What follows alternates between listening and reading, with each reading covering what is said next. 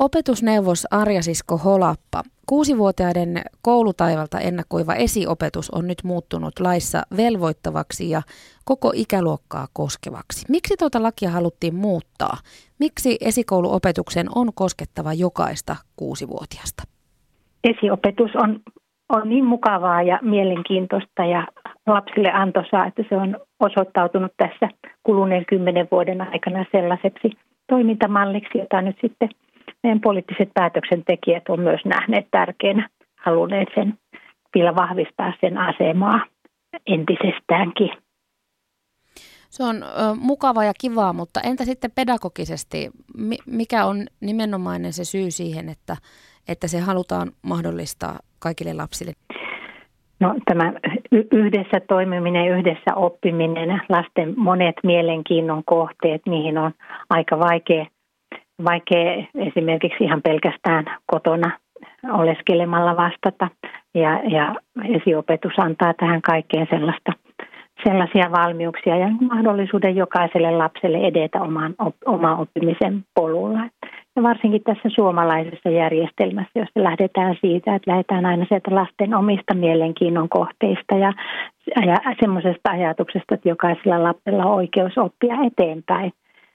Ja ihan omaa tahtiansa, että, että meidän esiopetuksessahan tavoitteet tai aseteta semmoisia yksittäiselle lapselle mitä erityisiä päätetavoitteita, mutta tarjotaan mahdollisuuksia monenlaiseen toimintaan ja siihen omaan lapsen kehittymiseen ja hyvinvointiin tukea.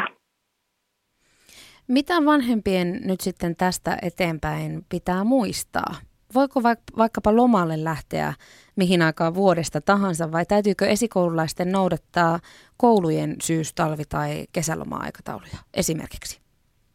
No se, mitä nyt ensimmäisenä täytyy muistaa, niin on varmaan sitten ilmoittautua sinne esiopetukseen. Sehän yleensä tapahtuu aina sillä kevää, keväällä.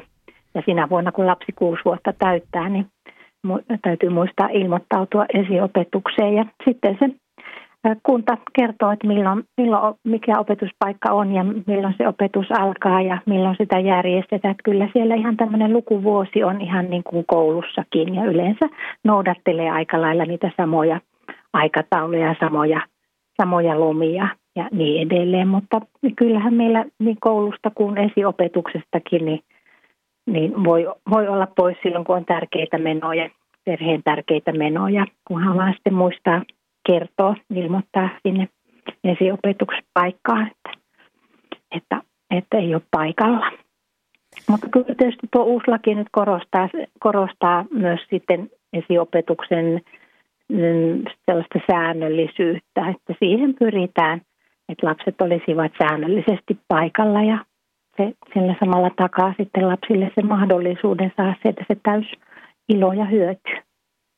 Miten muuten, onko tai voiko tuota esiopetusta järjestää enää sitten lainkaan kotiopetuksena vai onko tuo niin sanottu ryhmäopetus se ainoa vaihtoehto nyt tästä lakiuudistuksesta eteenpäin? No se laki tarkasti ottaen sanoo sillä tavalla, että, että esiopetus on lapsia velvoittavaa ja se velvoittaa huoltajia – pitämään huolta siitä, että lapset osallistuu esiopetuksen tai sitten muuhun esiopetuksen tavoitteet täyttävään toimintaan. Mutta sitä, mitä se muu on, niin ei, ei tarkemmin määritellä laki, lakiteksteissä eikä sen perusteluissa. Että sitä sitten perheet voivat miettiä, että käytännössä tämä on tehty sen vuoksi, että per, perheet voivat valita sen kotiopetuksen ihan samalla tavalla kuin perusopetuksessakin, jos heistä siltä, siltä tuntuu. Opetusneuvos Arja Sisko Holappa, myös opetussuunnitelma muuttuu nyt lakiuudistuksen rinnalla tuossa esiopetuksessa, niin mitä se tarkoittaa? Miten se suunnitelma, opetussuunnitelma nimenomaan muuttuu? No, meillä on käynnissä koko yleissivistävän koulutuksen tämmöinen opetussuunnitelmien kokonaisuudistus ja se, se on aika mittava ja laaja uudistus. Eli nyt voimassa, vielä nyt voimassa olevat esiopetuksen opetussuunnitelman perusteet on sieltä vuodelta 2010 ja reilussa kymmenessä vuodessa taas maailma on muuttunut aika paljon.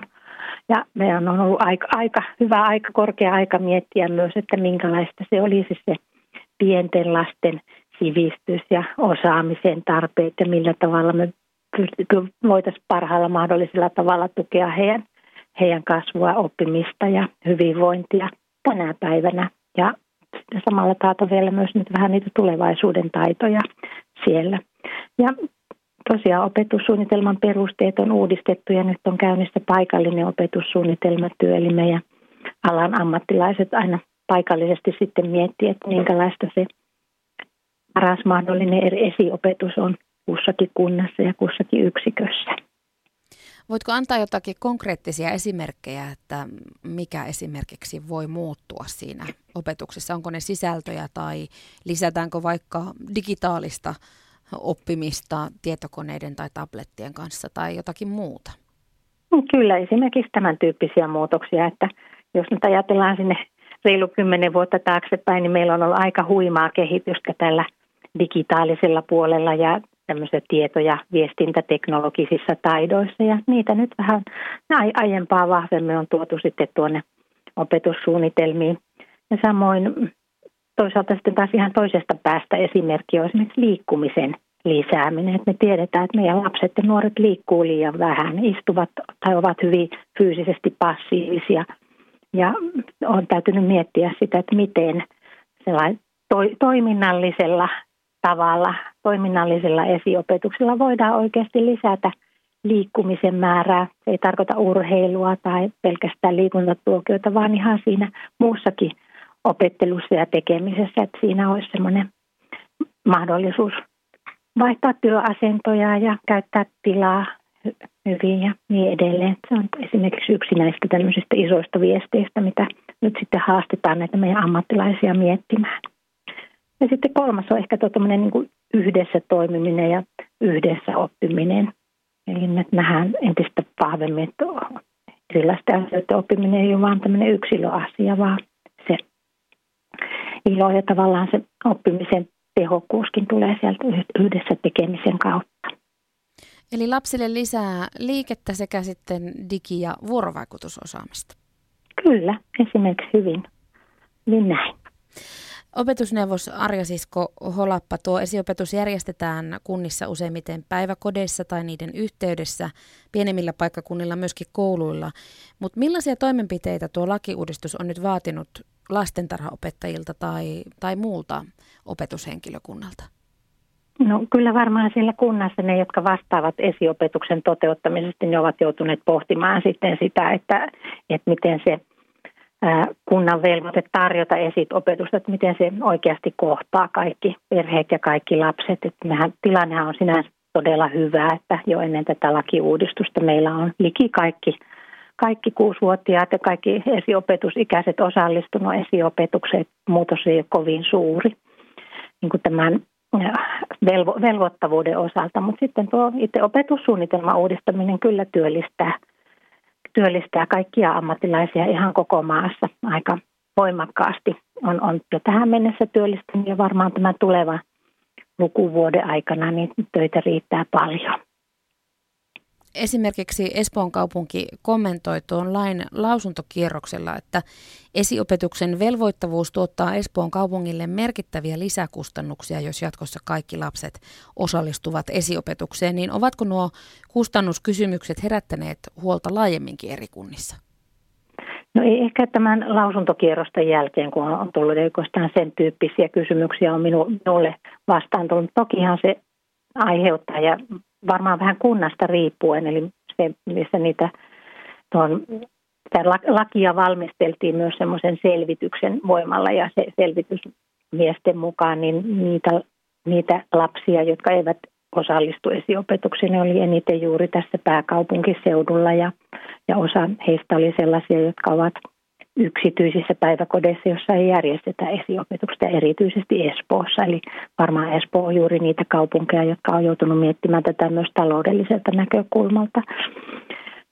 Kovin, kovin kaikilla kaupungeilla eikä kunnilla ole ollut mitään tällaisia, tällaisia kovinkaan suuria taloudellisia vaikutuksia mielessä. Eli, eli se tarjonta, mitä on jo, niin on yleensä kattanut sen tarpeen. Mutta sitten on sellaisia eri, erityistilanteita, joita kyllä joudutaan miettimään, joihin ei löydykään mitään helppoja yksinkertaisia vastauksia. Ne on esimerkiksi sitten vuorohoitoa tarvitsevat lapset, ne niiden perheiden lapset, joissa vanhemmat tekevät epäsäännöllisiä työaikoja tai, tai jossa lapset tarvitsevat esimerkiksi yöhoitoa, että miten se yhdistetään sitten esiopetukseen. Ja, ja, ja näitä täytyykin sitten paikallisesti miettiä ja yhdessä huoltajien kanssa miettiä, että miten, miten saadaan järjestettyä. Eli pohdittava ja tekemistä edelleen riittää. Tällä hetkellä tutkimusten mukaan noin 2 prosenttia kuusivuotiaista suomalaislapsista ei ole ollut esiopetuksessa ja nyt kaikki tosiaan siihen ikäluokassa velvoitetaan. Yksi myönteinen asia tuossa uudistuksessa on kerrottu olevan myöskin syrjäytymisen ehkäiseminen, niin miten se pakollinen esiopetus ehkäisee nimenomaan syrjäytymistä? No, meidän, meidän esiopetuksen opetus on tosi monipuolista ja, ja tuota niin, siinä kyllä kokonaisvaltaisesti lähdetään lapsen kehitystä tukemaan. Kielellinen kehitys ja kulttuurinen kehitys on, on näissä avainasemassa silloin, kun mietitään semmoista ehkä tämmöistä syrjäytymisvaarassa olevia lapsia siellä saa kavereita ja kielitaitoa ja kulttuuritaitoa ja, ja, ja niiden ansiosta niin sitten se koulunkäyntikin voi olla helpompaa. Opetusneuvos Arja Sisko Holappa, onko tämä lakiuudistus herättänyt kansalaisissa kysymyksiä? Oletteko saaneet yhteydenottoja vaikkapa sinne opetushallitukseen? Onko jotkut tietyt asiat mietityttäneet ihmisiä?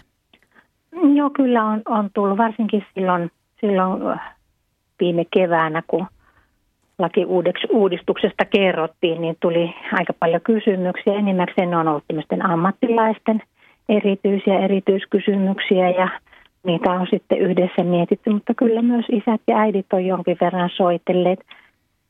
Yksi semmoinen isompi ryhmä, joka on miettinyt asiaa, niin on, on perheet, joilla, jotka ovat tällä hetkellä asuvat ulkomailla tai ovat muuttamassa ulkomaille, että miten se heihin vaikuttaa. Suomen laithan tietysti koskee vain Suomessa asuvia lapsia, että sen pitemmälle meneviä vaikutuksia ei ole, mutta kyllä näitä kysymyksiä on tullut. Mihin toivotte opetushallituksessa tämän lakiuudistuksen johtavan? Että millaista etua siitä on pitkällä tähtäimellä suomalaisille lapsille?